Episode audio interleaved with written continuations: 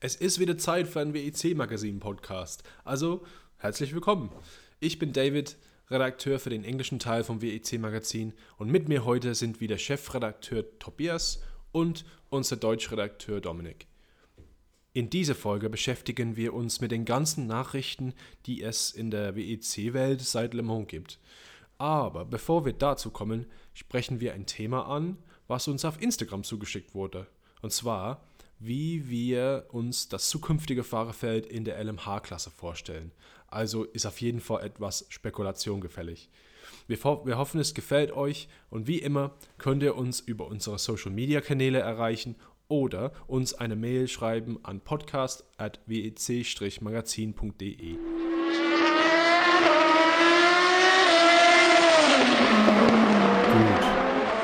Ähm, wir haben dieses Mal ähm, einen Appell an euch geschickt auf Instagram und ähm, haben gefragt, was ihr so wollt. Ähm, also, was, was ihr wollt. Ähm, wir haben gefragt, ob ihr Fragen habt äh, für, diese, für diese Folge.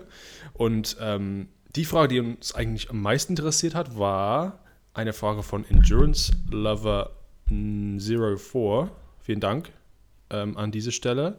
Der hat gefragt, wie wir uns ähm, es vorstellen, ähm, was die LMDH-Fahrer angeht. Oder war das, Tobi, war das nur LMDH oder war das eigentlich generell neue Hersteller-Fahrer für die Zukunft, also Werksfahrer? Ähm, also ich antworte mal. Ja, Entschuldigung. für LMDH und LMH, also eigentlich hm. alles. Einmal alles. Das ist auch ziemlich aktuell, weil diese Woche wurde angekündigt, dass ähm, Nico Müller, Deutsch, oder? Der ist aus Deutschland? Schweiz, Schweiz. Schweizer. Deswegen habe ich, ich hab, Deutschsprachig. Wäre in Erinnerung, ja, genau. dass er nicht Deutsch war. Deswegen habe ich es gefragt. Also Schweizer, Nico Müller und äh, René Rast. Wohl auch. Aus Deutschland. Genau. Ähm, auch, äh, der ist auf jeden Fall aus Deutschland. äh, beide für Audi LMDH fahren werden. Ähm, da haben wir schon zwei ja. von den neuen Herstellern. Was stellt ihr so euch vor? Ähm, wer könnte im Werksauto ähm, sitzen in zwei Jahren, sag mal so? Audi, Porsche. Also, es gibt zehn also, insgesamt also, Hersteller. Um jetzt, um jetzt bei dem Audi zu bleiben, also ich denke, dass René Rast und Nico Müller, wenn die die Entwicklungsarbeit machen, jetzt offiziell für, diese, für den Audi, werden die auch in dem Auto sitzen. Und der Domi hat es im Vorgespräch schon angesprochen.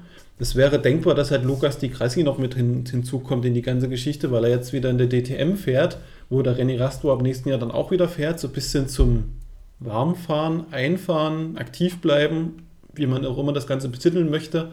Und da ja Stand jetzt Audi auch bloß einen Wagen einsetzt, wäre vorstellbar, dass das das Trio von Audi sein könnte. Und die sind ja auch beide jetzt, also René Rast und Lukas Di Grassi, in der Formel E gefahren zuletzt. Das Programm richtig. wird eingestampft, ja. wenn ich. Ist zu Ende, genau, richtig. Die flüchten alle schlagartig von der Formel E. Genau. ich glaube auch, so wie Tobias meinte, dass wir René Rast und Nico Müller sehen werden, wenn sie jetzt eh da im Gespräch drin sind und den Romain Dumas machen, also die Entwicklung für das Team. Ähm, dazu könnte ich mir halt Lukas Di Crassi sehr gut vorstellen, weil der jetzt auch zuletzt in der Formel E gefahren ist für Audi, also die bis dato äh, repräsentative Serie. Und ein zweites Auto wird es ja nicht geben für Audi, oder? Weiß man nicht. Doch, es gibt zwei. Das, das war. Also der letzte Stand, den ich hatte, war erstmal nur von einem die Rede, weil die mit Porsche okay. zusammen machen. Also ich weiß nicht, ob die im ersten Jahr nur eins machen und dann später ein zweites kommt oder ob das zweite ein reines Kundenauto wird, weil die wollten ja auch an Kundenteams verkaufen. Die, die Audi. machen keinen Werkseinsatz. Also doch schon, aber das wird dann an die Werksteams dann irgendwie verkauft. Das, das ist wirklich soweit ich verstanden habe, kein Audi Sport Team, was auch immer ah. gibt. Also es gibt einfach Team. Also ich, ich, also ich, ich spekuliere jetzt, ja. dass zum Beispiel Teams wie Phoenix oder Team WRT, besonders nach WECs Erfolge okay. in Le Mans, die haben ja das Rennen gewonnen, ähm, dass die ähm, quasi den Einsatz haben.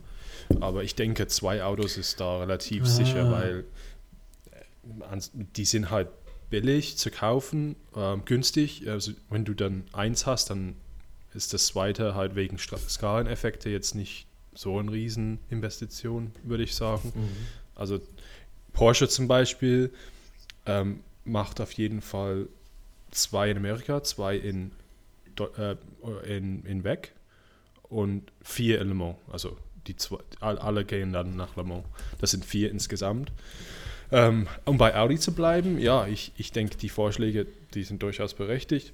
Ich würde auch mal, mich würde interessieren, ob sie vielleicht ein paar junge Fahrer mal anheuern würden oder wollen. Zum Beispiel, da, na gut, diese, ähm, es gab am Wochenende einen Vorfall in der DTM, ähm, aber Kelvin van der Linde ist zum Beispiel einer der Namen, der halt da ziemlich hoch gepriesen wird, trotzdem Habe ich auch dran trotz gedacht. seines Fehlers am Wochenende. Ähm, oder was ich interessant finde, ist, dass äh, Sophia Flösch war dieses Jahr bei Team Abt in der DTM ähm, für Audi ähm, dabei. Ähm, unglaublich gut ab- abgeschnitten hat sie nicht, aber sie kennt ja die Autos nicht so gut. Vielleicht, ähm, weil sie auch LMP2-Erfahrung hat, vielleicht suchen sie gerade da mal, weiß ich nicht. Ähm, das würde vielleicht auch für die ansprechend sein, weil die auch medial ziemlich viel mit sich bringt, finde ich. Also die hat ja YouTube, die hat ja die, die ganze Aufmerksamkeit, das halt, ja, Fahrerin und so. Also ähm, ich finde, das wäre durchaus klug. Also ich habe gerade mal die Meldung nochmal nachgelesen, die äh, bei den Kollegen von Sportscast 365 erschienen war. Und du hast, wie es scheint, hast du recht mit deiner Vermutung, David, dass äh, Audi gar kein eigenes Werksteam macht. Sprich, äh, Porsche macht das Werksteam und Audi macht den Kundensport bei der ganzen Geschichte. Und Audi tut jetzt quasi nur Fahrer selektieren, die die Entwicklungsarbeit machen und dann mit dem Know-how in diese Kundenteams gehen. Und die, die schreiben halt äh, vom Nico Müller, der bestätigt ist, René Rast ist bestätigt. Und sie haben geschrieben, als drittes ist wohl Kelvin van der Linde, einer der aussichtsreichsten Kandidaten, der bis jetzt aber noch nicht bestätigt ja, aber ist. der ist, das Und- ist eigentlich der junge Fahrer bei äh, Audi direkt hinter Nico Müller. Passt zumindest auch von der Struktur, weil, weil wenn du siehst, dass René Rast auch in die DTM wieder fährt, dann weißt du wahrscheinlich, dass da bestimmt auch ein oder zwei DTM-Teams den Weg suchen könnten. Ja. Also ich würde ich würd gern noch jemanden mit in den Raum werfen, weil ich jetzt am DTM-Wochenende auch wieder auf ihn gestoßen bin. Das ist Mike Rockenfeller. Der hat jetzt bekannt gegeben, dass er aus der DTM zurücktritt. Ist, hat aber offen Nee, pass auf, das, genau das steht in dem Text, den ich gerade auch vor mir habe. Da steht nämlich drin, dass der, der Mike Rockenfeller hat seinen Vertrag mit Audi nach 15 Jahren beendet. Der wechselt wohl in ein noch nicht genanntes Team im LNDH-Bereich. Ich vermute ein amerikanischer Autobauer, kannst du aber nicht wissen. Steht hier keine weiteren Details dazu. Der wechselt. Der wechselt mit seinem ganzen Know-how und baut dort scheinbar ein neues LMDH-Team mit auf, was neu dazu steigt. Können wir gleich weiterspringen, ja. Gut. Fang, Ja. geh mal Der halt, raus. Okay, ähm, jetzt. ist der wir, raus. wir gucken halt, wir haben jetzt zehn Hersteller ja, in der LMDH oder Ja. Die bestätigt sind. Also das sind, wenn alle, wenn alle Werks, Werksteams zwei Au- Autos einsetzen, was durchaus möglich ist, wo sogar wahrscheinlich ist, ähm, haben wir 60 Ja. Fahrer. Wir brauchen 60 Fahrer und Fahrerinnen. Dann hast du noch nicht die ganzen Privatteams mit dabei. Ja, da kann, da kann, da können die doch Alan McNish wieder zurückholen im Audi. Oder die, äh, Dindo, Dindo Capello und so. Tom, Tom Christensen, der ist ja immer bei den Rennen dabei. Tom Christensen, ne? Ja, was ist denn mit, mit Porsche? Wir, wir gehen mal, mal ein bisschen, wir gehen schon mal schnell durch, schauen mal, was wir so über die ganzen Ja, Marken ja, denken. Porsche, Also jetzt mal an alle WEC-Magazin-Fans, die zuhören. Wer jetzt auf Anhieb alle zehn äh, neuen Herstellerteams nennen kann. mach mal Den Pause. und dominieren Le dann, Mans aus, ja. ob ihr jetzt in, in der Bahn seid oder zu Hause auf der Couch, mach mal Pause und sagt jetzt alle durch. Und wir gehen jetzt alpha, äh, äh, alphabetisch vor? Nee, nee, nee, Genau, wir bleiben doch. in Deutschland. Also ich dachte Ah. Audi, dann zu Porsche. Weil Porsche ist interessant, finde ich, weil das ist, das, das sind, also wir bleiben bei WEC, also sind zwei Autos, Team Penske, also eigentlich so ein US-Porsche, also nicht ganz deutsch, sondern, sondern so halb deutsch plus bisschen amerikanischer Flair. Ähm, in Le Mans werden die vier Autos haben, aber wir konzentrieren uns auf die zwei, die in der WEC fahren würden. Porsche. Penske, ich finde, also wenn, wenn ihr von mir, ich, ich weiß halt nichts, was, ich habe keine Inside-Knowledge oder sowas dazu, aber wenn es um Penske geht, Penske setzt gerne auf die eigenen Fahrer und Team Penske hat vier Autos in IndyCar. Also schauen wir mal an, wer für sie im IndyCar fährt. Und da, da sticht okay. für mich ein Name sofort raus und das ist Simon Pagenaud. Da ist, ähm, war bei Peugeot als Werksfahrer drin, vor, das war zehn Jahre her, aber der ist für mich der, der also das ist für mich fast ähm, ja, gesetzt in, in, Porsche. Also das, das, das, das, ich denke, das ist auf jeden Fall möglich. Ansonsten fährt für die in IndyCar Will Power, äh, Joseph Newgarden, die sind beide IndyCar-Meister. Äh, zweimal, glaube ich, sogar jeweils. Ähm, das wären vielleicht auch welche, die dann den Sprung rüber wollen. Ähm, wenn sie zum Beispiel in Le Mans mitmachen wollen, kann sein. Oder die bleiben in, de, in Amerika und machen halt bei Penske im IMSA-Bereich mit. Ähm, ansonsten, was habt ihr da für Ideen, was, was Porsche-Werksfahrer angeht? Also gibt es jemand von der, so, von der Formel E vielleicht so irgendwelche Flüchtlinge oder so? Ich hätte jetzt, ich hätte jetzt gesagt, äh, dadurch, dass ja der deutsche Part quasi die zwei Autos über das Mantai-Team immer koordiniert werden, ist das, werden das Fahrer sein, die jetzt im jetzigen Mantai-Team verortet sind, weil ohne Grund ist Neil Jani nicht im Porsche GT-Team dieses Jahr reingewechselt. Ich glaube, der soll sich warm fahren, der ist für mich ganz klar Entwicklungsfahrer. Und ich, ich äh, den Fred Makowicki, so wie der Olaf Mantai das im, in Le Mans im Kommentar gelobt hat und was der für große Stücke auf den hält, kann ich mir auch sehr gut vorstellen, dass der mit dabei ist. Ja, ähm, auf jeden Fall, da hast du recht. Ja, das habe ich ähm, vergessen, dass Jani ja, das ist das erste Jahr, glaube ich, dass er Porsche GT WEC mhm. fährt oder überhaupt Le Mans. Richtig, das hat, glaube ich, auch einen, einen, Sinn, ja, hast du recht. Das, weil das wirkt auch ein bisschen falsch irgendwie im GT. ja. Immer wenn ich seinen Namen dann lese. Ja, der muss irgendwie vorne dabei sein. Das hat, das hat einen Hintergrund, also den kannst du erst bestätigt sehen, jede Wette. Ja. Und ich würde vermuten, dann nehmen sie bestimmt noch zwei Youngsters mit rein. So vom Bauchgefühl irgendwie. Ah, nee, Quatsch, wir brauchen ja sechs Fahrer. Youngsters. Wie wäre es mit. Naja, sowas wie, wie Sven Müller, äh, den, den Yamine, die haben ja relativ junge Fahrer, mhm. die noch überall verteilt sind, nie wirklich hoch können. Weil ich ja vorhin Porsche Flüchtlinge gesagt habe, was ist mit Lotterer und Wehrlein? Werden die vielleicht mal Platz finden? Sind die bei Porsche noch? Ja. Ja, die sind beide in der Formel Die e. haben dieses Jahr halt. Oh, krass. Dieses Jahr ist Porsche raus, so, so wie ich das verstanden habe, oder? In Formel E. Oder war das? Boah, das, das kann ich gar nicht so sagen. Ja, doch, doch, die sind. Ah, nee, die, die machen noch ein Jahr mit.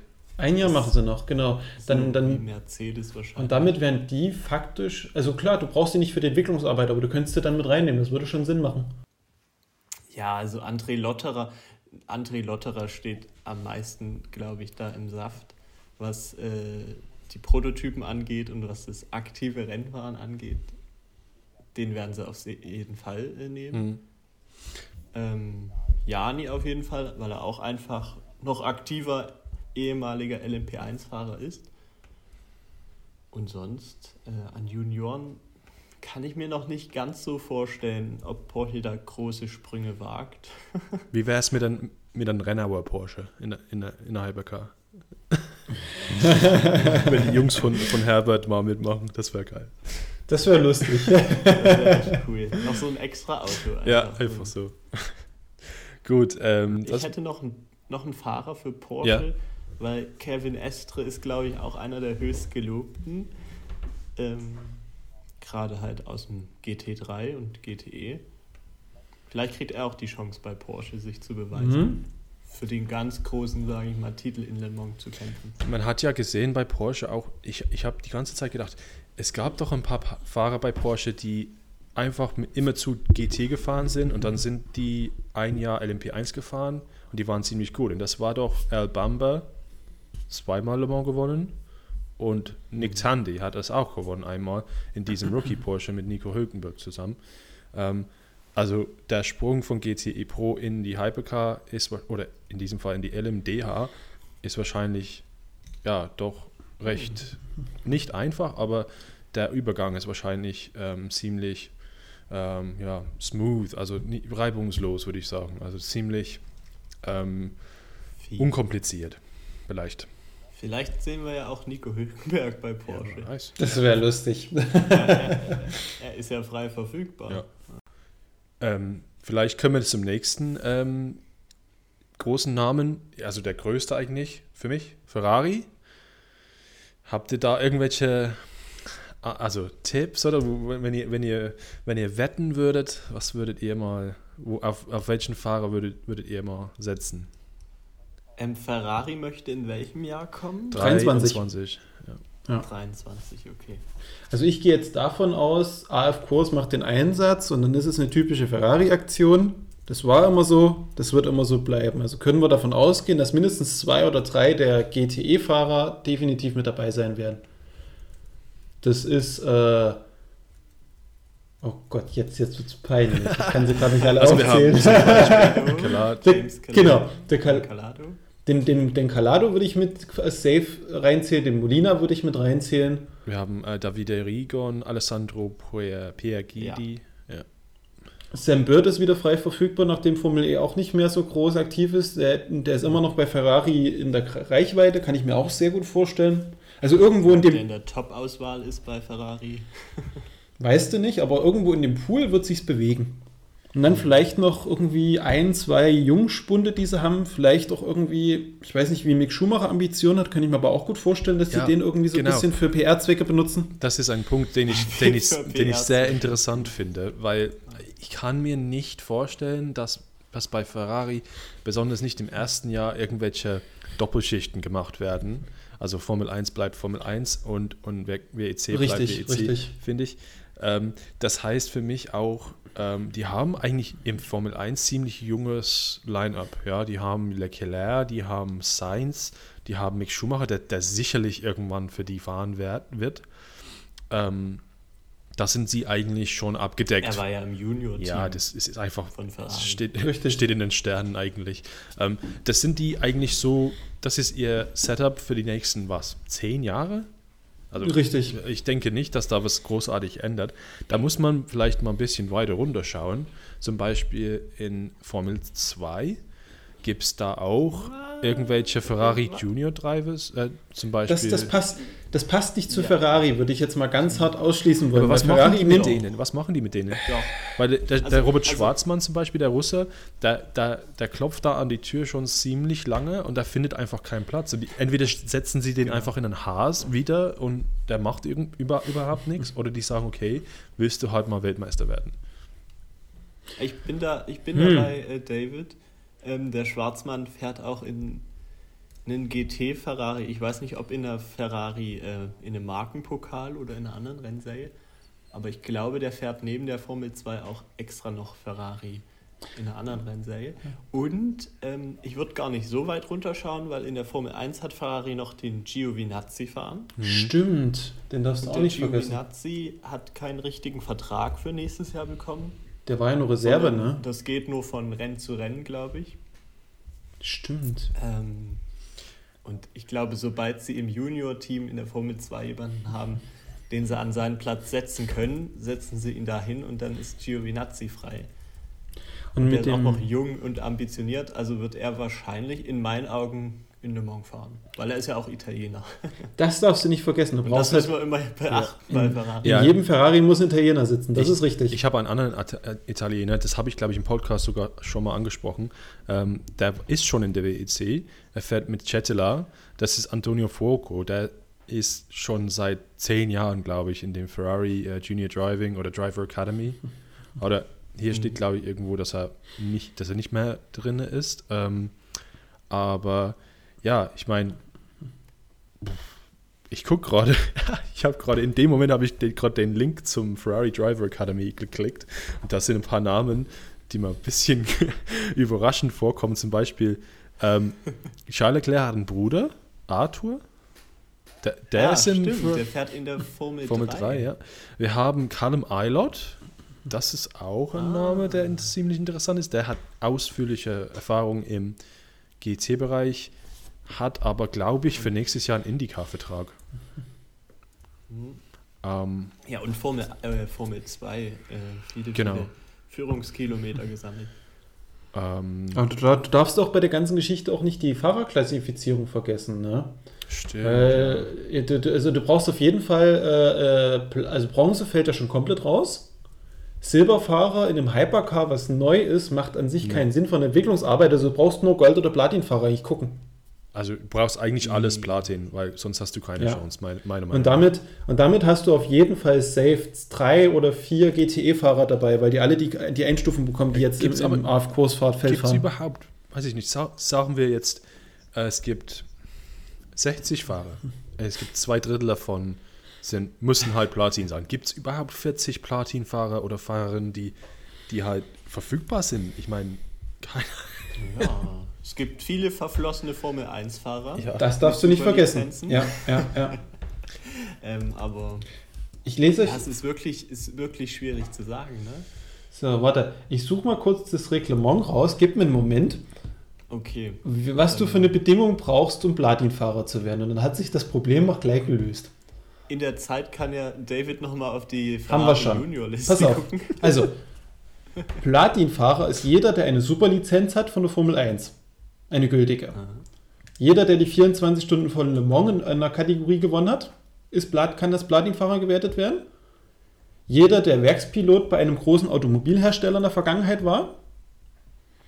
Und jeder Fahrer, der mindestens eine Top-10-Platzierung in der GP2 erreicht hat oder vergleichbare Serien, Der hat was für eine Lizenz? äh, der wär, würde, kann's, würde als Platin gezählt werden. Also jeder, der Formel, Formel 2 fährt oder GP2, Top 10 in der mindestens eine Top 10 Gesamtergebnis gehabt im letzten Saison, genau.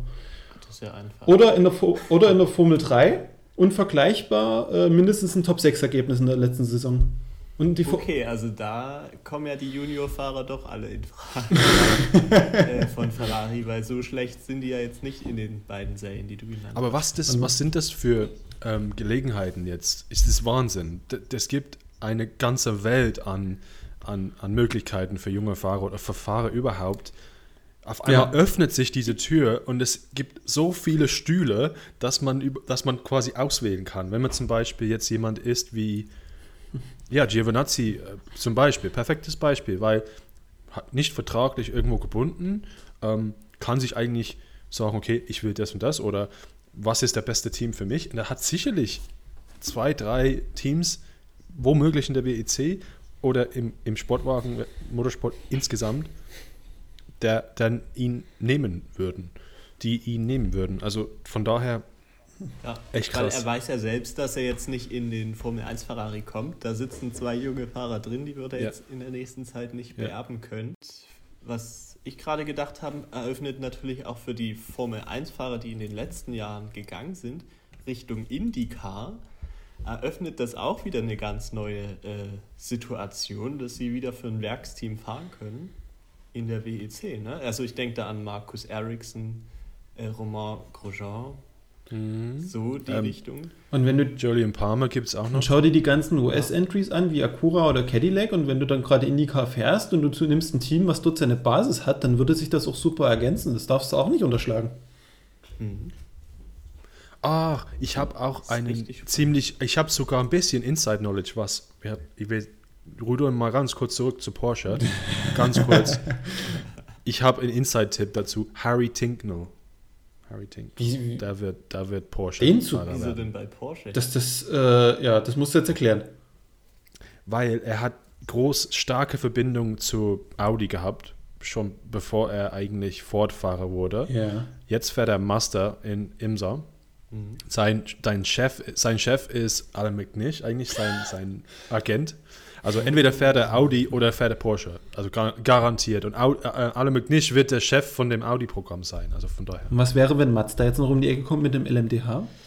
Na, das wird, das, also das sehe ich nicht so, äh, noch nicht. Ähm, Sicher? Aber es vielleicht mal in das, ja, ich, ich, ich glaube, die haben das erstmal abgeschrieben. Das, das haben sie jetzt in Amerika probiert. Ich glaube, das muss etwas in Richtung mehr ihrer Te Technologie gehen. Da müssen sie erst den, so eine Basis finden. Wankel geht ja, also diese, dieser krasse äh, Motorentyp, was ähm, in, in 91 gewonnen hat. Ähm, das geht ja, aber die haben, glaube ich, ich weiß nicht, ob die da was im, im was an Straßenauto haben, was, was diese Technologie nutzt. Auf jeden Fall ist da aber Möglichkeiten, das irgendwie zu entwickeln, dass, dass es ein bisschen effizienter ist, also in Sachen Effizienz von ähm, Verbrenner halt zu, darzustellen. Also von daher, deswegen. Ja, nee, wir machen, äh, wir gucken mal weiter. Wir Wie springen wieder zu Ferrari, aber die haben wir jetzt abgehakt. Ja, oder? Ferrari. Also großes, großes Junior-Team, was irgendwie in Mhm.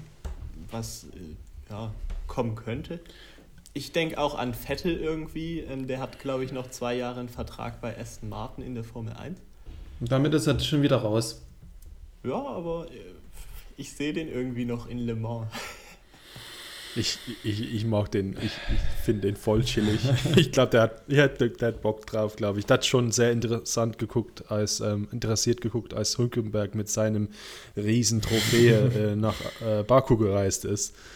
Ähm, von daher denke ich, Vettel, wenn er halt keinen Bock mehr auf die Politik hat in Formel 1, dann ist ein Katzensprung für ihn, denke ich. Ja, er ist ja doch sehr anti dieses Jahr unterwegs. Aber, Ja, aber, jedes Rennen äh, gegen die Formel 1. aber wir sind uns einig, wenn er kommt, dann nicht bei Ferrari. Ich glaube, das Thema ist durch.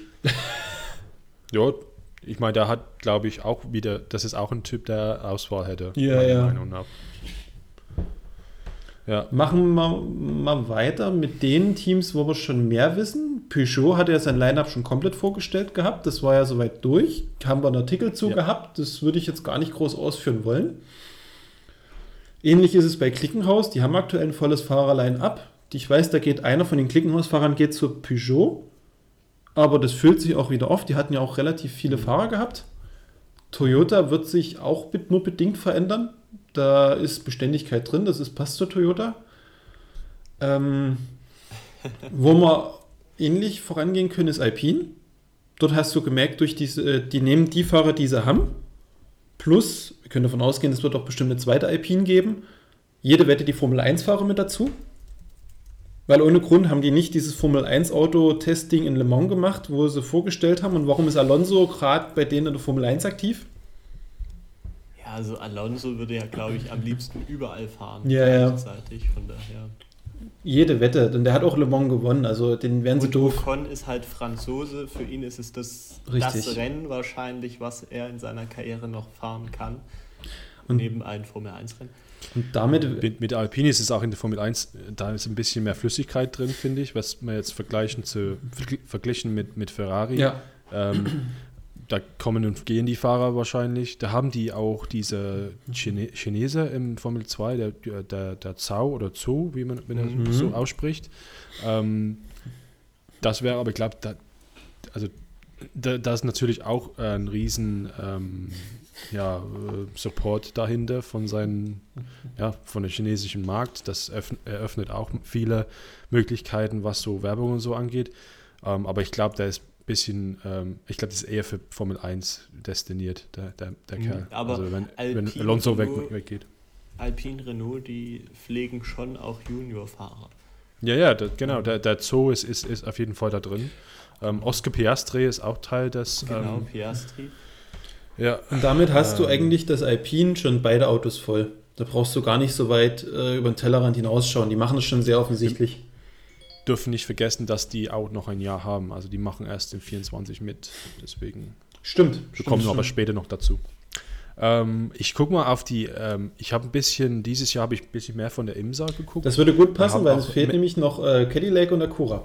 Genau, also wir haben ein bisschen, ähm, also Cadillac, ähm, eigentlich sind die am, am ähm, die haben die meisten Autos in, in IMSA, also das sind vier ähm, Cadillac Teamautos, also Werksautos eigentlich.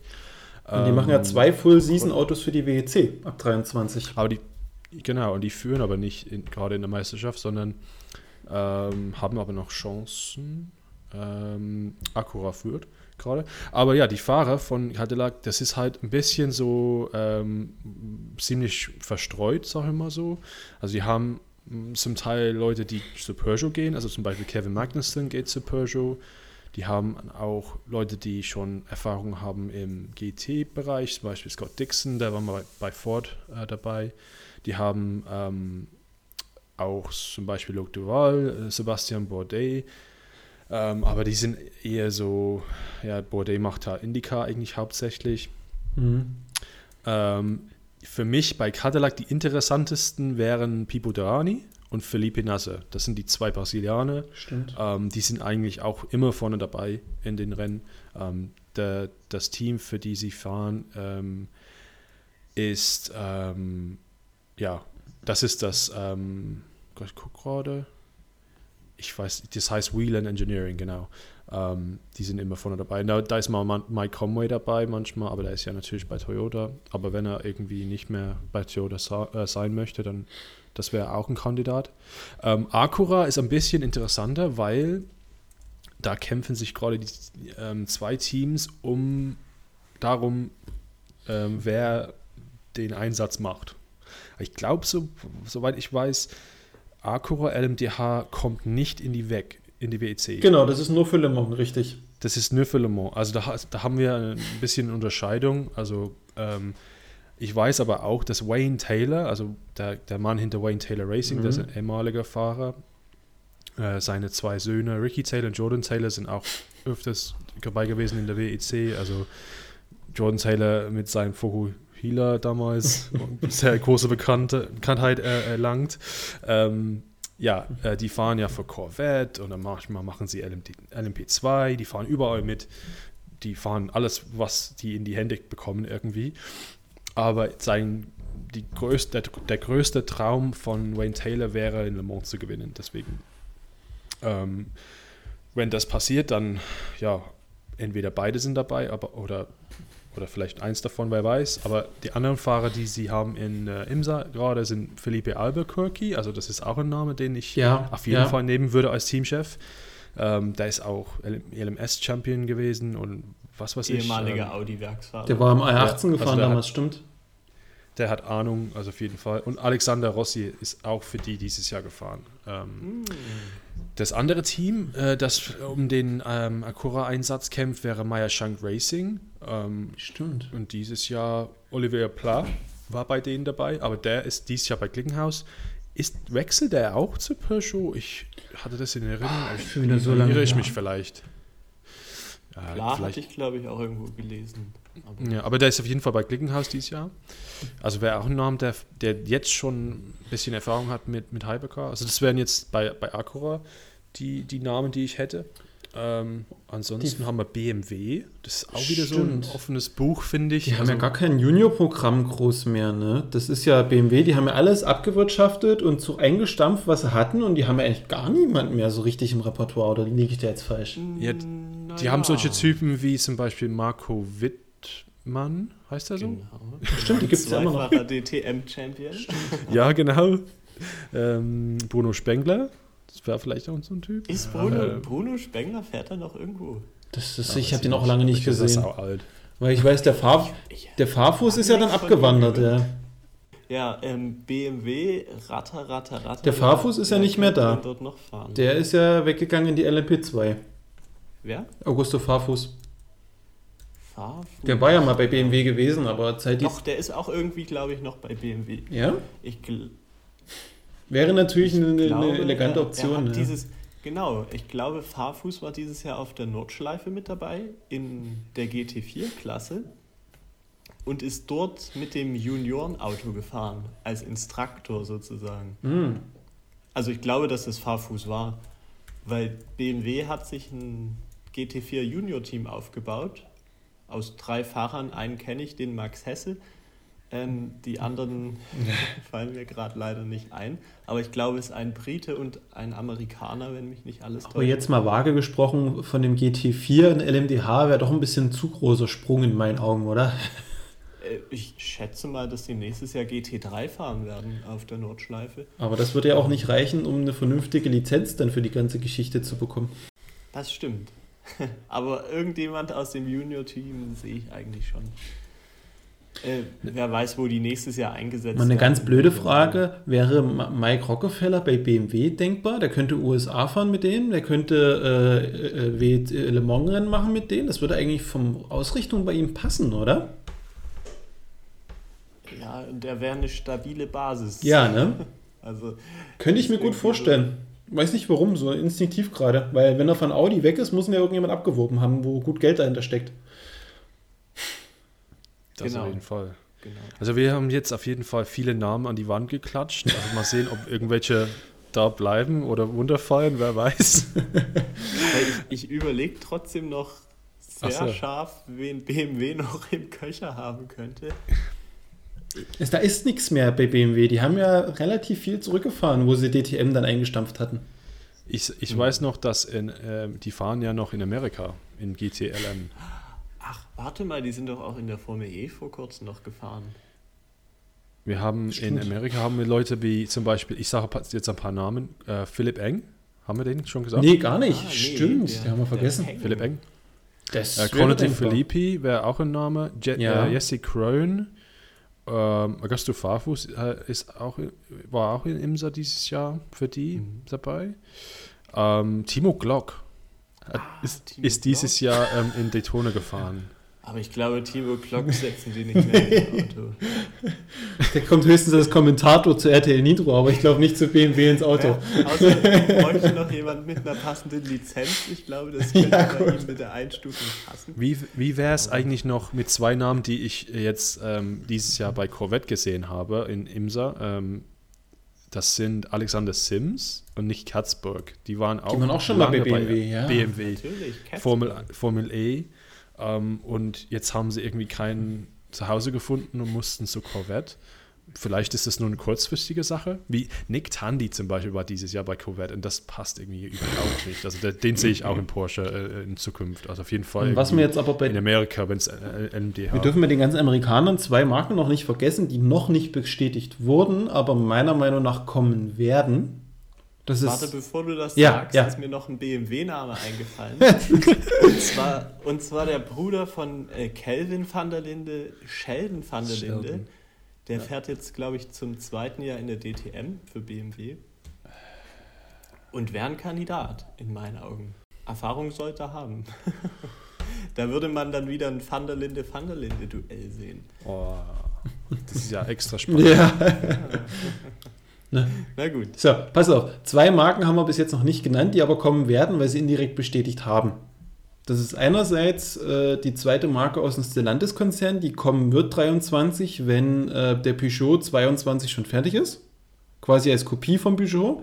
Das wäre entweder Dodge oder Chrysler, wo noch nicht ganz klar war, welche von beiden Marken das wird.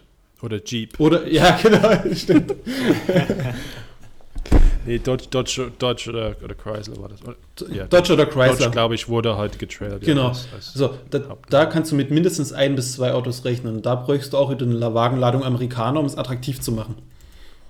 Und dann hast du noch die zweite Marke, die jetzt aktuell noch ein GTE-Fahrzeug hat, was dann nicht mehr nutzbar ist ab 23, kommen wir später dazu. Das wäre Corvette. Da kannst du auch davon ausgehen, dass sie ein LMDH-Fahrzeug bringen werden.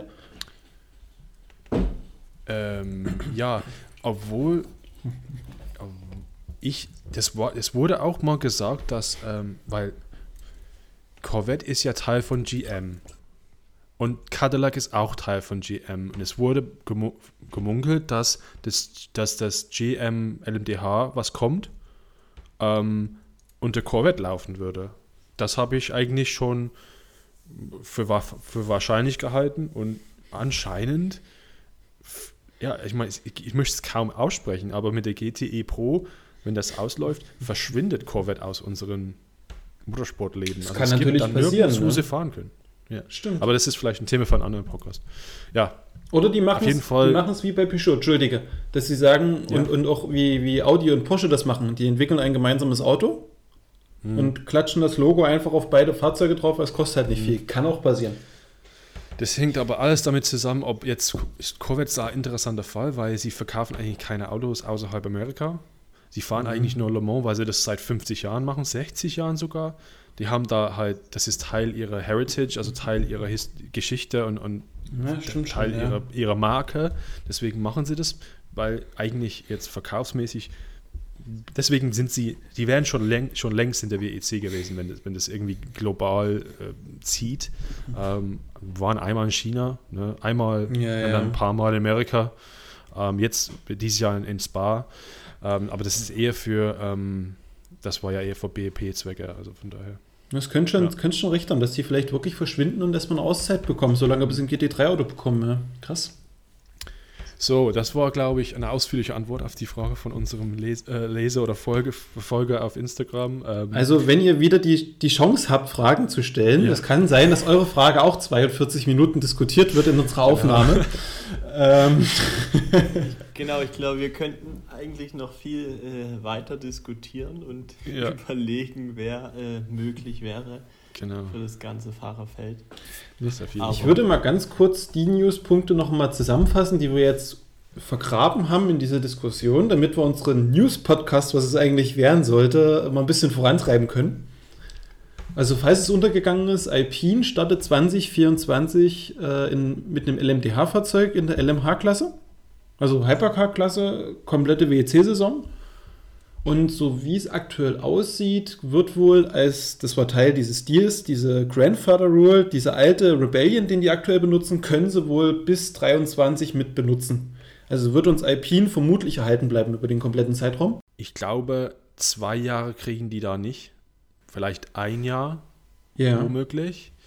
Ähm, aber 23 mit, mit LMP1, also wenn ich jetzt die, die WEC und die ACO wäre, wenn die ganzen neuen Hypercars und Ja, ja. LMDH-Autos kommen, da will ich kein altes LMP1. Also ich denke, die haben jetzt ein Jahr auf jeden Fall. Das war, wie du, wie du meintest. Aber vergiss den Franzosenfaktor nicht. Es ist ein französisches Team und es ist die, die einzigste Renault-Marke in der ganzen Geschichte. Unterschätzt das Ja. nicht. Ich weiß, aber ich denke, also ich, ähm, ich denke, es ist komisch, dass die nicht in 23 mitmachen, zumal das LMDH ziemlich schnell geht. Also die, ja, okay, du machst das internationales Zeichen für Kohle. Ja. ähm, ja, gut, aber ich finde das etwas, muss ich sagen, vielleicht nicht so gut überlegt. Ich kann mir aber vorstellen, dass die dann irgendwie was anderes machen in 23. Vielleicht machen sie LMB 2 oder, aber das wäre auch irgendwie so ein halbherziges Ding. Ähm, was Graham Goodwin gesagt hat beim letzten Podcast von ihm, Marshall Pruitt, fand ich sehr interessant. Möchte ich auch jetzt mal zitieren. Der meinte, es ist möglich, er hat keine Infos dazu, aber er stellt sich vor, dass vielleicht Alpine in 23 irgendwas in Richtung ähm, ähm, behindertengerechtes Ah. Motorsport macht. Mit, mit, mit Herrn Sauzet, der war ja letztes Jahr, Ja, äh, sorry, ja. dieses Jahr wieder dabei mit RCT 44. Ähm, er ist auch in 2019 gefahren mit selber, mit, mit, zwei, mit einem anderen behinderten Fahrer und ähm, Mathieu La- Lahey. Lahey ist auch dieses Jahr gefahren, oder nee, das war ein anderer das erste Mal. Dieses Jahr war Mathieu Lahey dabei und Nigel Bailey und ähm, der Japaner, ähm, den, dessen Namen ich vergessen habe leider. Ähm, Aoki hieß er, glaube ich. Ähm, auf jeden Fall es, kon, kon, konnte er sich das vorstellen, dass, dass Alpine vielleicht sowas in die Richtung macht, dass, dass der Hype halt ein bisschen weitergetragen wird. Das, wär, ich- das wäre möglich, weil dann könntest du den alten Rebellion noch gut verwerten und das könntest du in der Kategorisierung Ja, genau. mitfahren lassen. Andere Möglichkeit, die ich mir sehr gut vorstellen kann, dass Peugeot, äh, weil der ganze äh, Renault-Konzern ist ja sehr technologieoffen, dass sie sagen, sie probieren ein Einsatzteam zu machen für dieses Wasserstoffauto, was das ACO entwickelt hat, um da schon erste Erfahrungen zu sammeln. Kann ich mir auch vorstellen.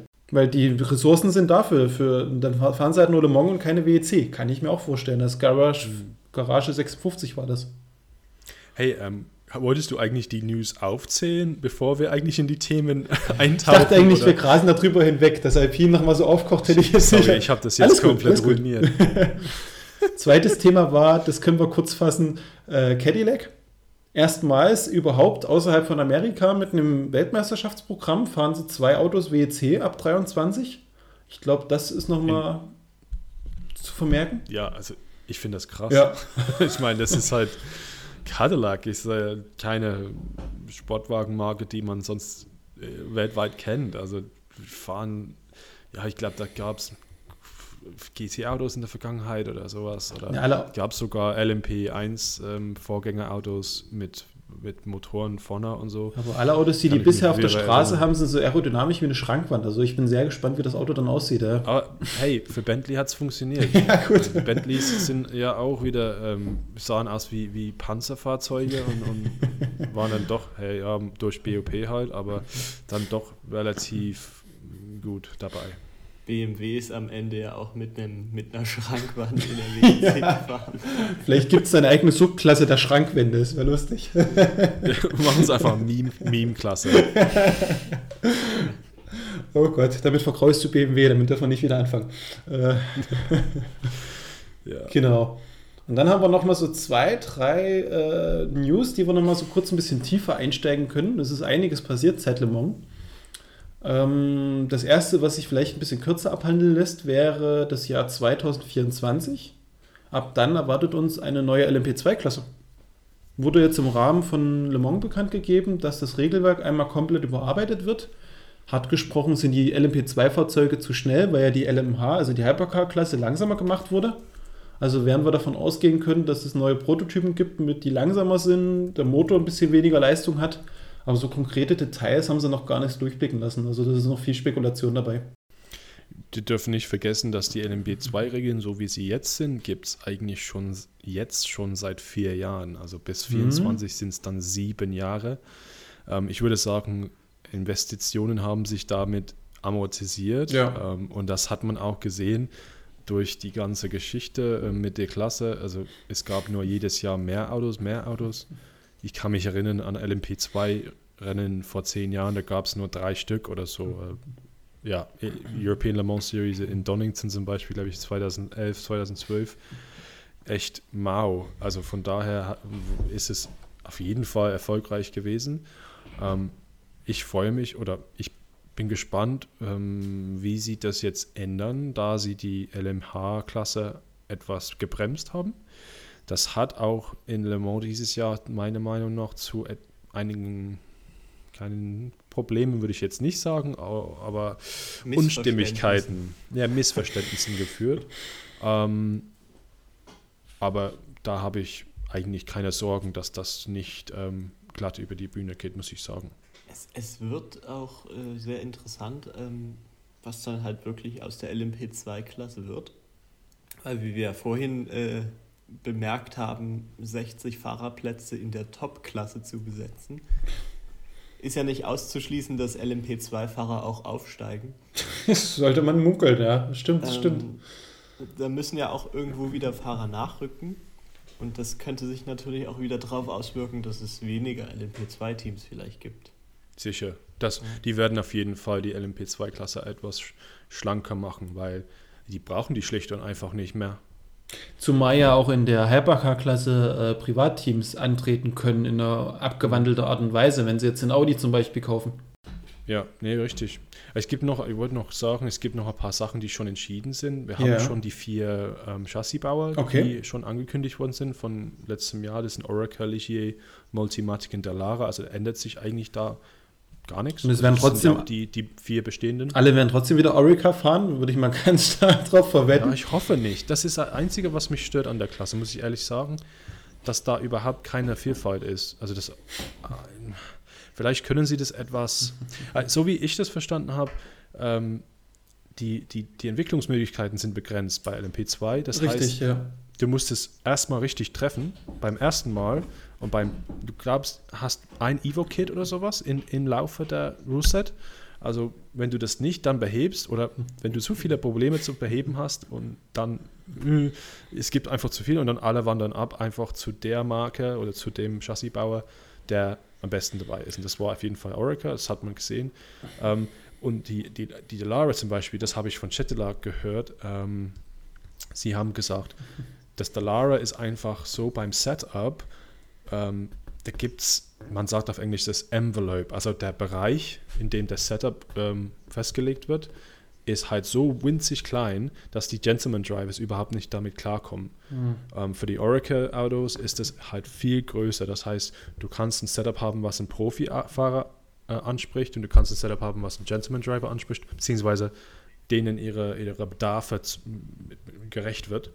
Ähm, und deswegen wäre es meiner Meinung nach, und für die Zukunft der Klasse und für die, für die Chassisbauer an sich, ja, die wollen nicht, dass die alle abhauen oder Geldprobleme haben oder sowas, die müssten das einfacher machen, dass da ähm, mehr Gleichheit ähm, hergestellt wird. Und wenn das nicht der Fall ist, dass das auch dann wieder geändert werden kann. Und nicht, dass wir sieben Jahre lang nur Oracle sehen, weil das ist halt langweilig. Nur meine Meinung dazu. Hey, du, Ja, vollkommen. Sonst kann man ja auch einfach einen Markenpokal aus der LMP2-Klasse Ja, genau. machen. Okay, da, aber das passt ganz gut zum, zum nächsten Punkt, wo wir noch ein bisschen ausführlicher drüber reden können. Ähm, und zwar wird uns ein, wird es einen Umbruch geben in dem WEC-Reglement, was die Klassen betrifft. Das gab es so sehr, sehr lange nicht mehr. Ähm, um es konkret zu sagen, die GTE-Klasse geht zu Ende. Für viele kommt es nicht überraschend und wir haben das Thema bestimmt schon 10.000 Mal spekuliert mit wildesten Theorien. Ähm, und wir waren sogar teilweise richtig, also so weit weg waren wir nicht. Ähm, ich meine mich zu erinnern, dass ich gesagt habe, es geht auf eine Klasse drauf hinaus und das wird eine GTE-Klasse. Stimmt zum Teil, wir bekommen eine einheitliche Klasse, aber es wird eine GT3-Klasse tatsächlich. Also hatten wir aber auch, glaube ich, auch mal in den Raum geworfen, weil es einfach kostengünstiger ist. Genau, also es gibt ja diesen, diesen Vertrag zwischen IMSA und ACO der für das Hypercar-Reglement gemacht wurde, dass die LMDHs und die Hypercars jeweils in einer anderen Rennserie fahren und im Grunde so ein weltweites Reglement abbilden. Und diesen Vertrag haben sie jetzt erweitert und gesagt, okay, äh, wir wollen eine einheitliche Klasse für GT-Fahrzeuge schaffen, die auch wieder in der IMSA benutzt werden kann, die in der WEC benutzt werden kann, die aber auch in Spa und in, am Nürburgring benutzt werden kann. Also quasi eine Fortentwicklung der bestehenden GT3-Klasse auf Basis dessen. Das beschreibt es vielleicht ganz gut. Also das ist keine richtige GT3 Plus-Klasse, es ist aber auch kein richtiger Ersatz für die GT3, es ist irgendwo dazwischen. Im Grunde sind es GT3-Fahrzeuge in einem aktuellen, aktuelleren, modifizierteren Variante. Und ähm, das ist insofern ganz spannend, weil die WEC äh, einen Abschiedsplan vorgestellt hat. Sprich, wir bekommen 22 ein letztes Jahr mit der GTE Pro und GTE AM zu sehen. Und dann verabschieden sich die Pro-Fahrzeuge komplett und dann gibt es bloß noch eine GTE-Klasse, was eigentlich die bisherige GTE AM ist. Und dort fahrt dann noch ein Jahr die Privatteams, vermutlich auch ums Feld so ein bisschen überhaupt noch mit GT-Fahrzeugen stabil zu halten, äh, fahren dann noch ein Jahr GTE AM. Und die fliegt dann Ende 23 raus und ab 2024, also wenn der große Hype in Le Mans durch ist, dann kommt die neue GT-Klasse. Äh, einen offiziellen Namen gibt es nicht. Ich weiß nur, es wird nicht der Name, den die IMSA benutzt. Das ist ja wieder typisch für ein ACO, dass da jeder sein eigenes Namensschema hat. Ähm, das wird dann vermutlich eine LMGT-Klasse sein.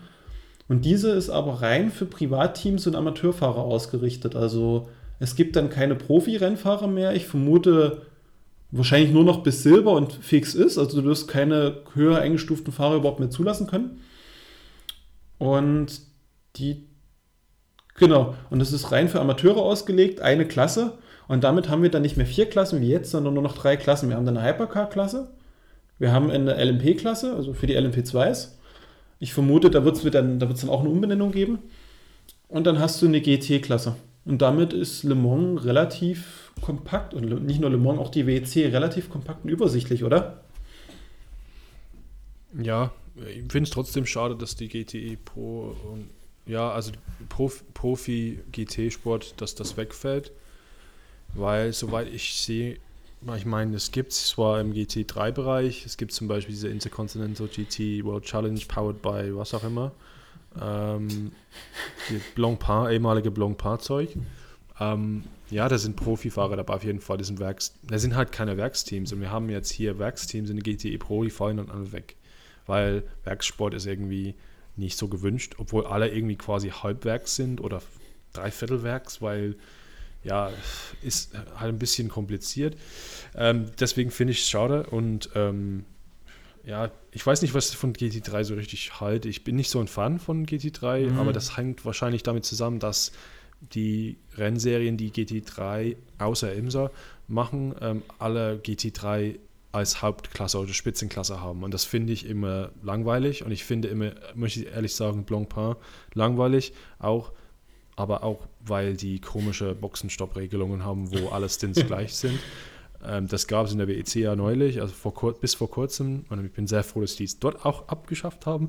Ähm, was, auch, was halt gut ist von GC3 ist, dass du halt viel mehr Vielfalt hast, natürlich. Ja, du hast so viel mehr neue Möglichkeiten. Ähm, ja, Bentley, Jaguar, Lamborghini, ähm, ja, und die bekannten Namen Ferrari, Porsche, Aston Martin sind ja alle dabei, Lexus, ähm, ja, kann jetzt nicht, äh, keine Ahnung, Audi, ja, sogar. Ähm, Acura gibt es auch, BMW, sind alle wieder da. Le Also Lex Lexus sogar, Fall. ja. Hm, Nächstes Jahr. Ähm, Corvette, ähm, das ist auch eine große Frage. Das hatten wir vorhin angesprochen. Corvette hat jetzt auch eigentlich nur eine, eine Alternative, wenn sie weiterhin fahren werden wollen. Ähm, und das ist GT3-Auto entwickeln.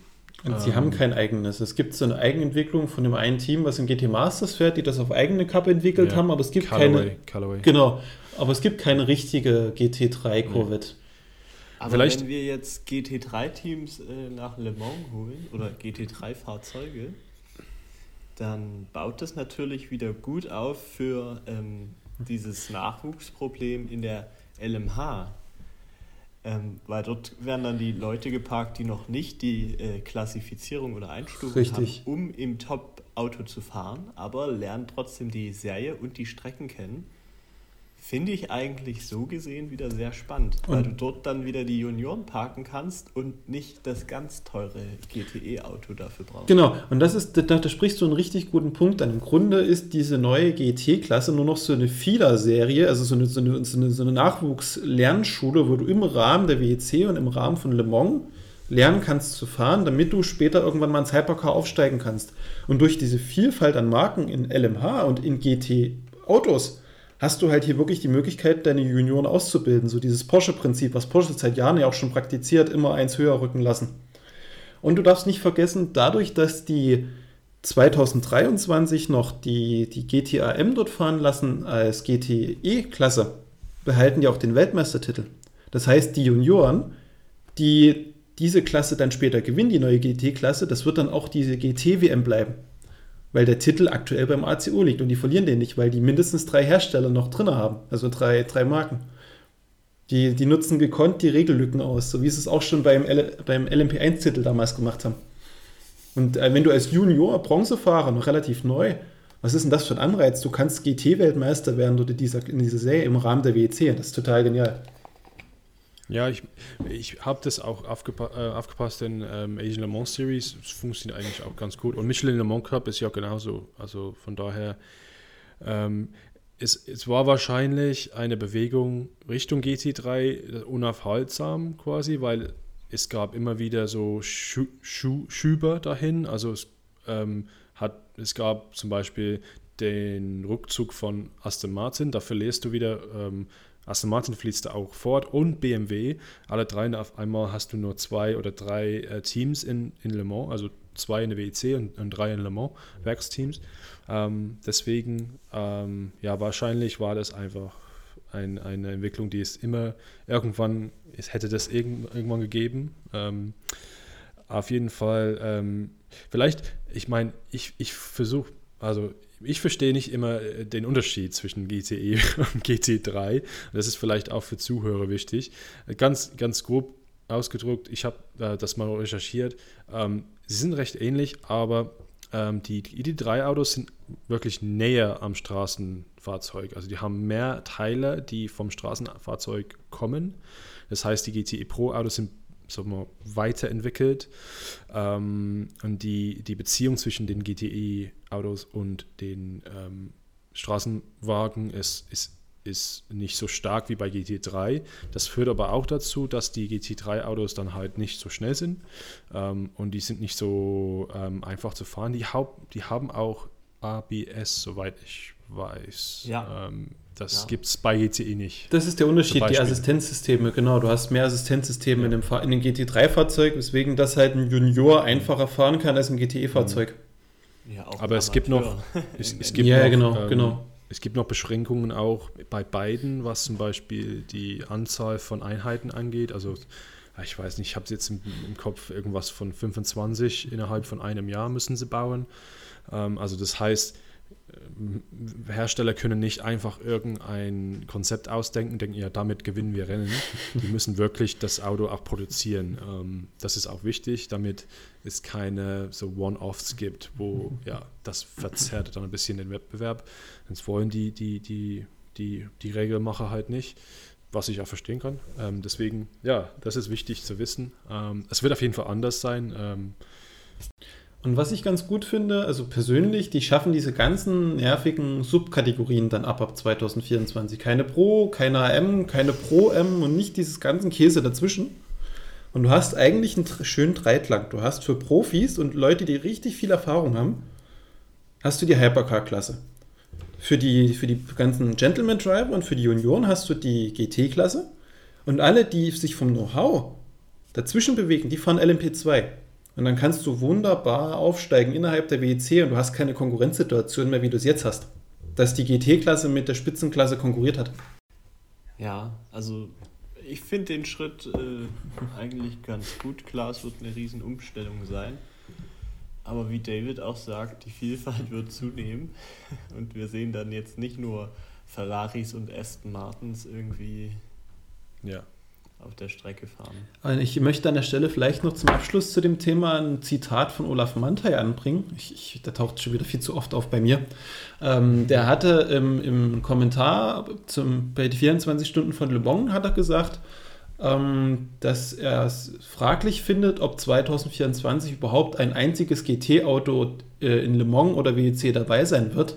Einfach aus dem Hintergrund, es gibt so viele LMH und LMP2-Teilnehmer, wo man jetzt schon weiß, dass sie teilnehmen wollen und werden, dass einfach schlicht die Boxenkapazität nicht ausreichen wird für GT-Fahrzeuge. Und dass die GT-Klasse quasi immer skalieren wird zwischen, wir haben zu wenig Entries, dann lassen wir mehr GTs zu und wir haben zu viele, dann schmeißen wir die GT raus, dass es so ein bisschen so ein Anhängsel bleiben wird. War so seine Vermutung. Ich, ich meine, der ist, der ist ein Mann, der hat die, 90, der hat die 80er erlebt, ähm, hautnah, ja, schön ausgedruckt. Da gab es ja GT, ähm, gab's Gruppe C äh, und es gab Jahre, ich weiß nicht jetzt im Kopf nicht wie viele, aber es gab mehrere Jahre, wo es gar keinen GT-Autos gab. Ja. Es gab nur Gruppe C und Gruppe C2. Das war's.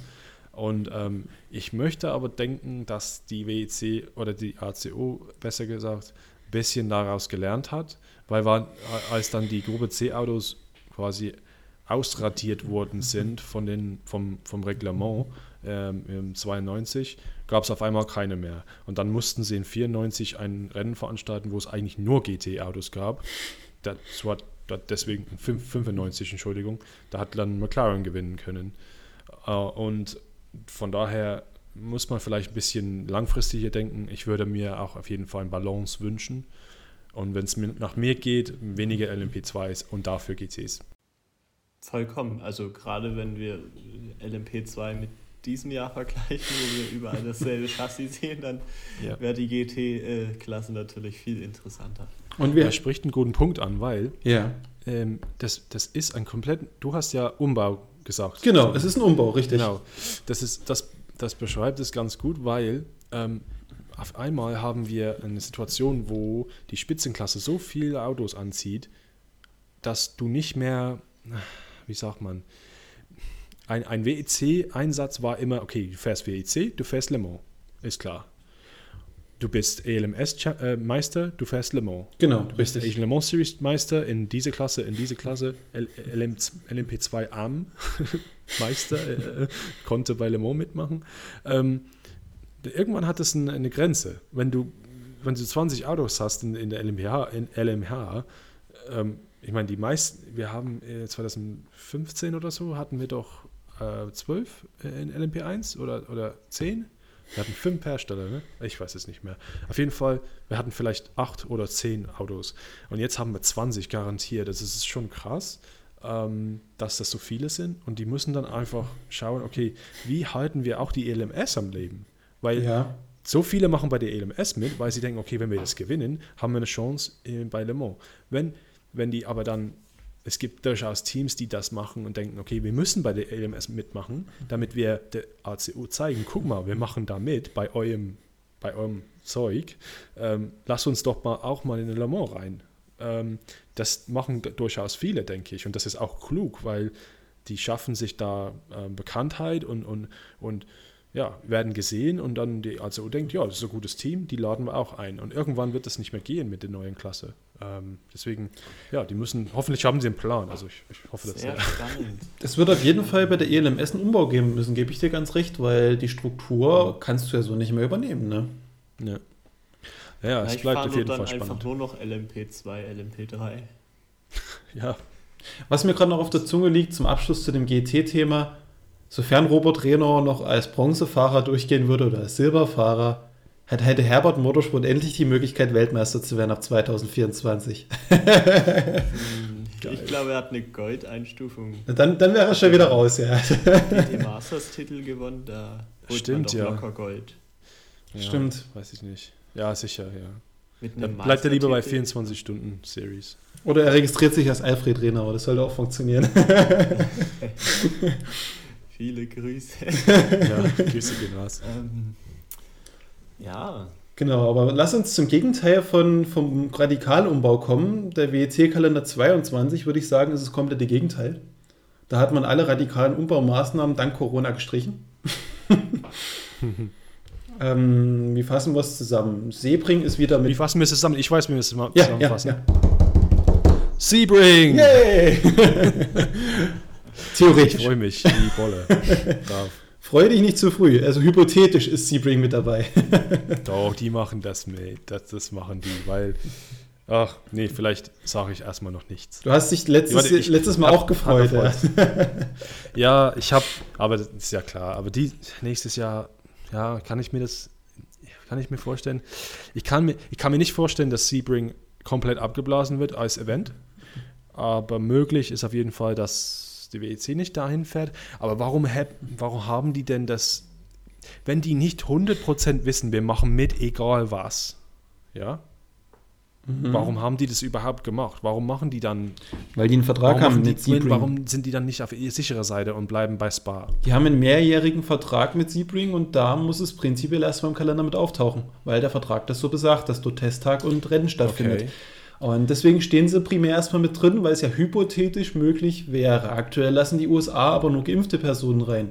Wenn du jetzt Mechaniker hast oder Teammitglieder, die aus einem Land kommen, was gar nicht zugelassen ist, wie zum Beispiel UK, wo das noch gar nicht erlaubt ist, sondern nur EU-Bürger einreisen dürfen, oder wenn du, wenn du nicht geimpft im Team dabei hast, dann hast du einen riesen Wettbewerbsnachteil. Deswegen würde ich das noch gar nicht als so gesetzt zählen persönlich.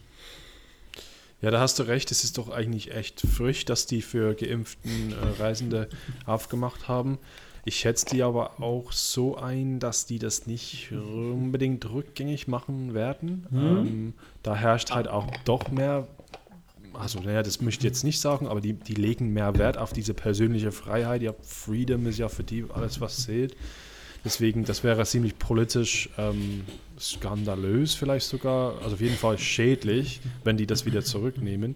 Obwohl es ja, es betrifft ja US-Bürger Bürger ja gar nicht, es betrifft eigentlich nur Ausländer. Von daher geht es auf jeden Fall klar, dass die das wieder, wieder ein, ähm, ja, dass die wieder einschränken mit der Einreise. Ja. Das betrifft halt, ich sag mal, ich könnte mir nur vorstellen, Ja. dass es halt eine Sonderregelung gibt für Sportevents oder so. Hm, Siehst du aber als Gegenbeispiel äh, Tennis in Australien, gleiches Problem. Wenn du dort nicht geimpft bist, egal ob Olympiasieger oder Weltmeister, kommst du dort nicht rein. Punkt aus. Also die sind da ganz rigoros.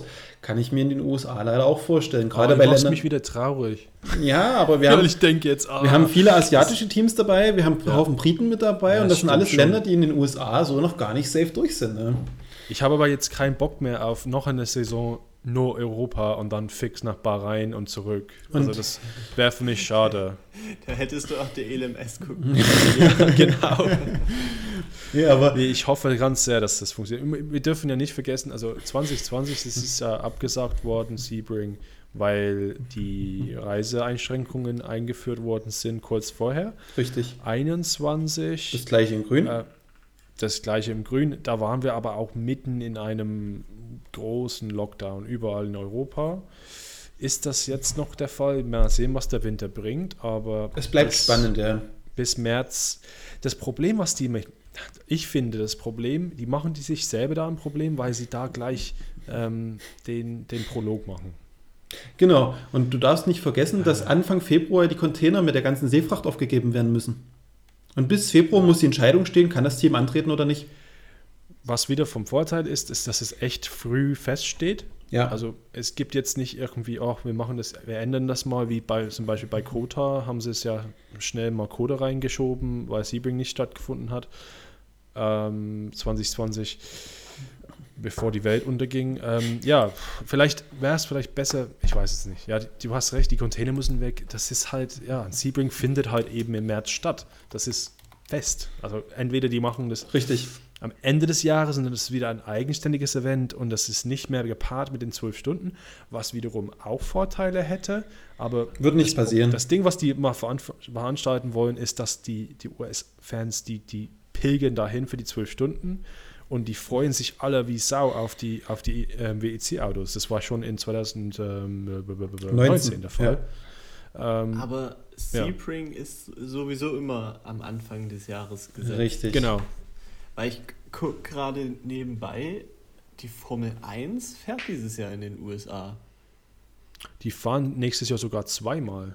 Aber fahren das nächste das, Mal. aber das, die, genau, aber das halt nächste Rennen Formel Jahr. 1 ist, ist Kota. Das nächste Was Rennen du ist bei der Kota Formel und dann 1 Nächstes Jahr machen sie Kota und Miami. Du darfst nicht vergessen, bei der Formel 1, da steckt ja auch Liberty Media dahinter, ist ein amerikanischer Konzern und damit können sie natürlich entsprechend wieder Finanzen fließen lassen, damit das möglich wird. Da hast du wieder andere Grundvoraussetzungen, als wenn da eine französische Organisation kommt und sagt, wir würden gerne mal mit unserer Rennen hier fahren, weißt du? Ist wieder Ey, eine der andere typ, aber der Typ Grundvoraussetzung. vom Medical Car ist ähm, übrigens nicht geimpft, denn der wurde heute positiv auf Covid getestet. Also ich denke nicht, dass Oha. er nach Amerika fahren kann. der arme Kerl.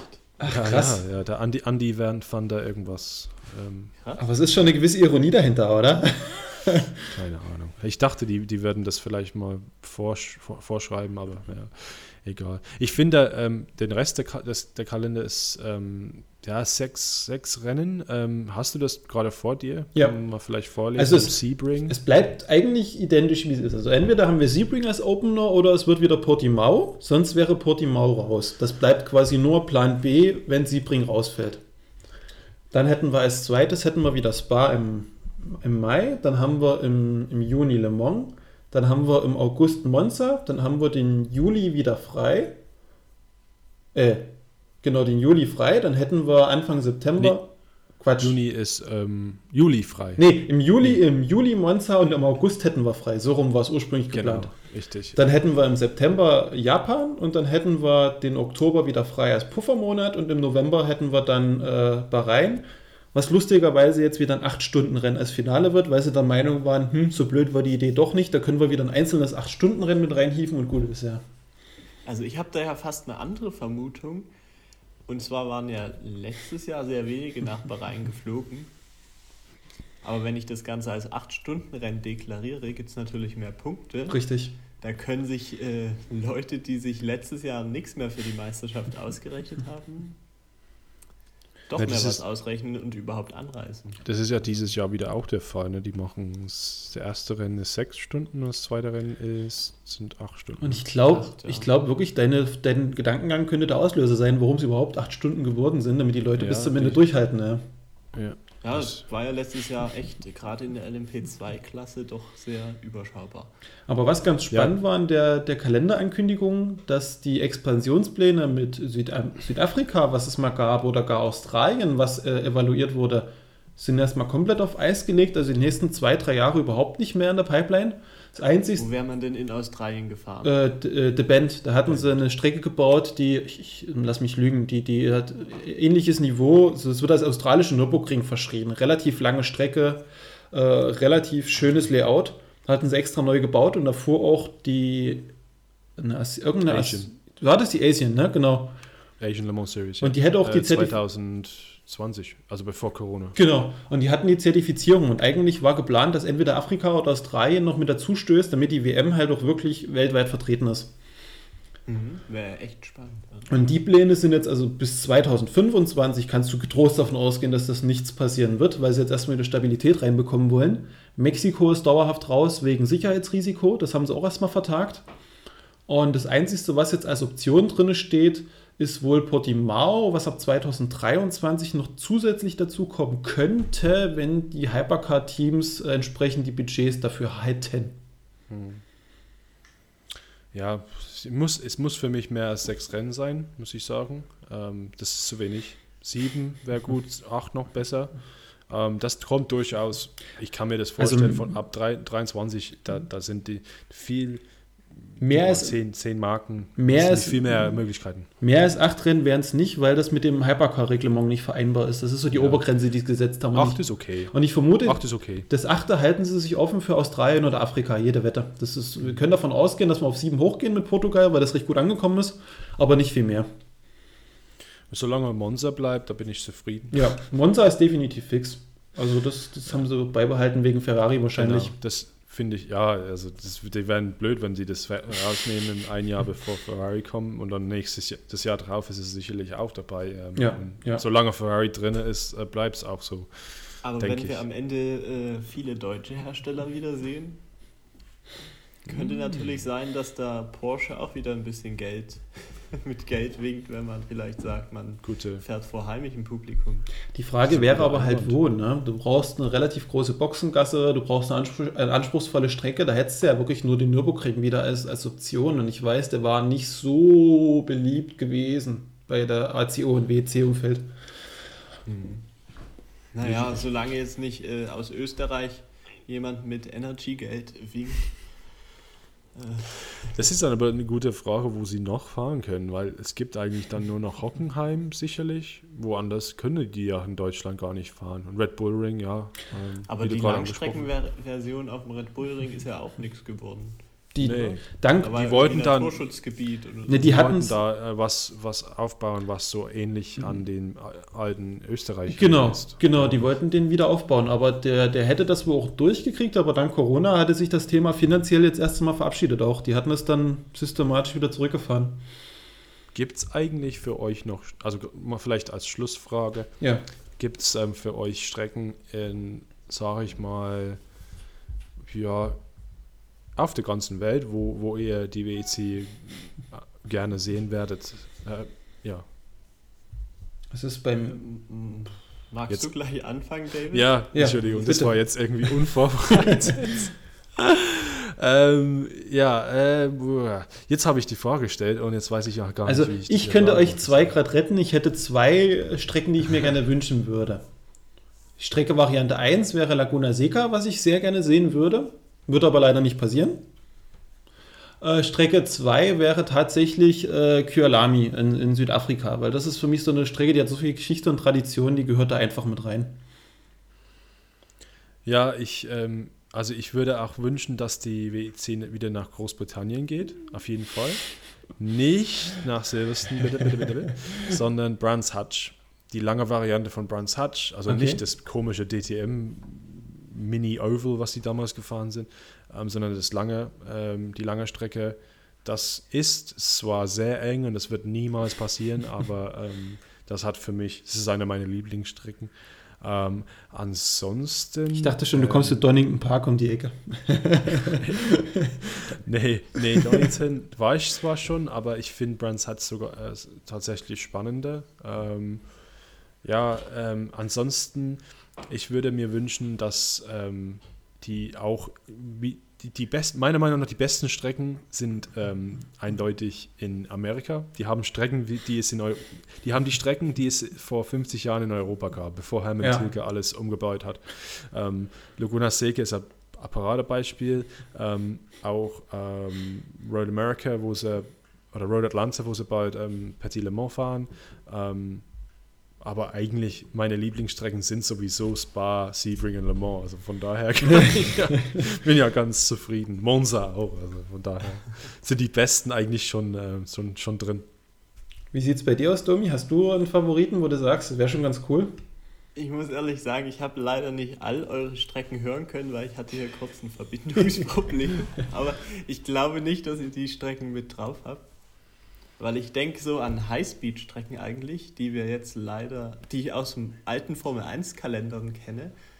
Ähm, jetzt zum Beispiel, was ich ganz cool finde, ist, dass jetzt letztes Jahr und dieses Jahr ähm, in der Türkei gefahren wurde Stimmt. in der Formel 1 und die Strecke kann ich mir irgendwie sehr gut für äh, die WEC auf ein Langstreckenrennen vorstellen. Ich mag die irgendwie sehr. Ähm, was ich auch sehr spannend äh, immer fand, war die Rennstrecke in Indien. Ähm, hat auch äh, sehr lange geraden und könnte ich mir für ein Langstreckenrennen durchaus vorstellen. Vielleicht müsste man einige Kurvenpassagen noch ein bisschen breiter bauen. für die Masse an Autos, die dann mitfährt. Und eine Strecke, die auch irgendwie in Vergessenheit geraten ist, ist ähm, in Südkorea gewesen. Ich weiß nicht, wie die Stadt hieß, wo gefahren wurde. Ich glaube, Yonggam oder sowas. Yep, Ja, richtig. doch, stimmt. Aber dort gibt es auch meines Erachtens äh, verschiedene Layout-Typen, die gefahren werden können. Und wäre vielleicht für den Markt auch ganz interessant, dort zu fahren.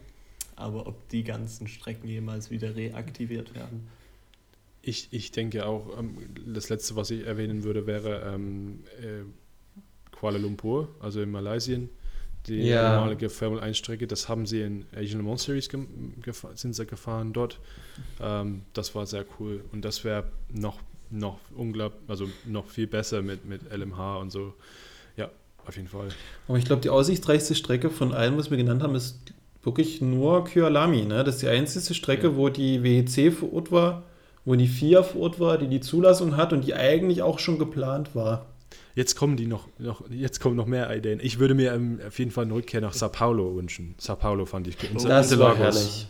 War ja auch geplant, ne? das darfst du nicht Mhm. vergessen. Wäre Corona nicht gekommen und die hätten die nicht Finanzschwierigkeiten gehabt dort in Brasilien an ihrer Strecke, Ja, genau. wäre es ja Die- die haben nicht 2020 im Kalender Kohle gewesen. Ja, die haben nicht, nicht die Kohle gehabt, leider. Ähm, da ging, glaube ich, in der in Management was schief. Da war der Fittipaldi, glaube ich, irgendwie mit involviert. Ähm, ja, schade, weil das war echt cool. Und es ist schon lange, dass wir nicht da gefahren also 17 oder so war, glaube ich, das letzte, letzte Mal. Da ist Mark Webber noch mitgefahren. Ja, stimmt, hat einen riesen, riesen Unfall gehabt. Und ähm, ja, genau. Ach ja, Ja. das war, glaube ich, das Saisonfinale sogar. Das war Saisonfinale bis dato gewesen, stimmt. Da das LMP2 ähm, Meisterschaftstitel ging an ähm, den Russen ähm, im Roman SMP. Russiner. Nee, nicht Ach, an nee. den. Der, der, der war ja, das war ja der Kampf war zwischen denen. stimmt. War das nicht, Der ist abge, der ist abge, ja, wie heißt es, in der- ersten Kurve hat war er das hier Kontakt nicht einem anderen Viktor. Scheiter gewesen oder täusche ich mich da gerade? Nee, das, das war der Vlasov oder Slat. Slat ich muss mal nachschauen. Also das, das gibt es bei uns auf der Website in der Übersicht mit den Weltmeistern, könnt ihr das an der Stelle gerne nachlesen. Ich glaub- weiß nur noch, ich habe den noch im Kopf, der war ein bisschen ründlich, wie meine Tochter sagen würde. ein bisschen ründlich. Ähm, da hieß. Ach, stimmt. Warte. Stimmt. Oh nee, ich finde ihn jetzt. nicht. 2007, äh, Nee, es war. Es war 17, 16, 15? Slobin, 14 war das. Slobin, 14. ja, stimmt. Circa ja, Slobin. Und der kam nur, äh, äh, der hat nur 14, die Meisterschaft ja. gewonnen, weil, weil die weil er irgendwie, der war im Le Mans auf dem achten Platz und alle Autos vor ihm waren alle nicht von der WEC. Also hatte dann den ersten Platz für Le Mans gekriegt und gleich die Stimmt. 50 Punkte. Und das, das Auto von Russinov hatte doch sogar einfach ein dummes Bremsproblem. Der war doch liegen geblieben, glaube ich Genau. sogar, ja. Der war einfach ausgerollt am Rand. Ja, das war ganz. Die haben eine DNF, das war genau, ich sehe das gerade vor mir. Und, und ähm, die mussten eigentlich nur, das, nur noch über die Ziellinie fahren und da hätten sie die Meisterschaft gewonnen. Und ähm, ja, DNF aus. Und da hat, glaube ich, Russinov danach ziemlich arg über die, ah, wie heißen die, Magneti Marelli oder die, die Bremsscheibenlieferanten, hat er, glaube ich, öffentlich an den Pranger gestellt, weil die irgendwelche Scheißteile geliefert haben, Zitat. Also der war da recht ähm, ärgerlich danach, glaube ich. Und lange hat es ja nicht gedauert, dann war er auch nicht mehr in der WEC nach diesem Ärger. Nö. Der war dann noch ein Jahr bei SMP gefahren und ich weiß, dann waren sie nicht mehr in der LMP2 und dann war er auch mit verschwunden. Ja, er hat seine LMP2-Meisterschaft das nächste Jahr ja gewonnen, also von daher kann er ja zufrieden sein. Und er fährt jetzt ähm, LMP, äh, EM, ELMS ja öfters. Also, Mhm. Mhm, genau, der ist noch aktiv. dann ist er aus dem WEC-Kosmos verschwunden tatsächlich. Okay. Also Sao Paulo auf jeden Fall, ähm, weil auch einfach die, die da an der Strecke, weiß nicht, war immer noch mal ein besonderer Jahresabschluss in Sao Paulo, als jetzt immer wieder in Bahrain zu fahren. Richtig. Also ich glaube, wir haben alle, die jetzt durchgehalten haben, wir sind, aufgenommen haben wir eine Stunde 30 knapp. Es kann sein, im Schnitt ist es dann ein bisschen weniger. Aber alle, die durchgehalten haben, ihr seid echt tapfer. Ja, Hinterlasst uns gerne einen Kommentar oder irgendwo eine Nachricht oder Feedback zur Folge. Freuen wir uns immer wieder gerne. Ihr könnt auch ausschlaggebend Mich sein. würde es auch interessieren, was die äh, Zuhörer für Strecken denn gern Ja, stimmt. sehen würden in der WEC. Genau. Schreibt Das uns das gerne mal mich ins. Instagram rein. Macht uns irgendwie eine Story oder markiert uns irgendwie eine Story oder markiert uns irgendwo. Da reagieren wir bestimmt mal drauf. Äh, da reagieren wir bestimmt mal drauf. Cool. Na gut. Ähm, vielen Dank, Jungs. Es hat Spaß gemacht und vielen Dank euch Zuhörer. Und ähm, wir werden uns, glaube ich, das nächste Mal hören, wo uns zwischen den Bahrain ähm, Mhm. rennen. Wir versuchen da mal was aufzunehmen, dass wir das erste Rennen etwas. Ähm, Entweder, entweder Ja. so, wenn aber die Rennen zu wenig hergeben, da wollen wir uns noch gar nicht so sehr darauf festlegen, dann wird es einfach eine Zusammenfassung genau. beider Rennen am Ende, weil es ja dann doch zweimal doppelt gemoppelt. Ich glaube, das wird dann doch nicht so spannend, also möglich ist es. Stimmt. Also entweder Anfang. November oder Mitte November. Das gibt es dann spontan. Das entscheidet das erste. genau. Ja, genau. Richtig. Okay. Ähm, dann an dieser Stelle. Mach's gut und bis zum nächsten Mal. Tschüss. Ciao.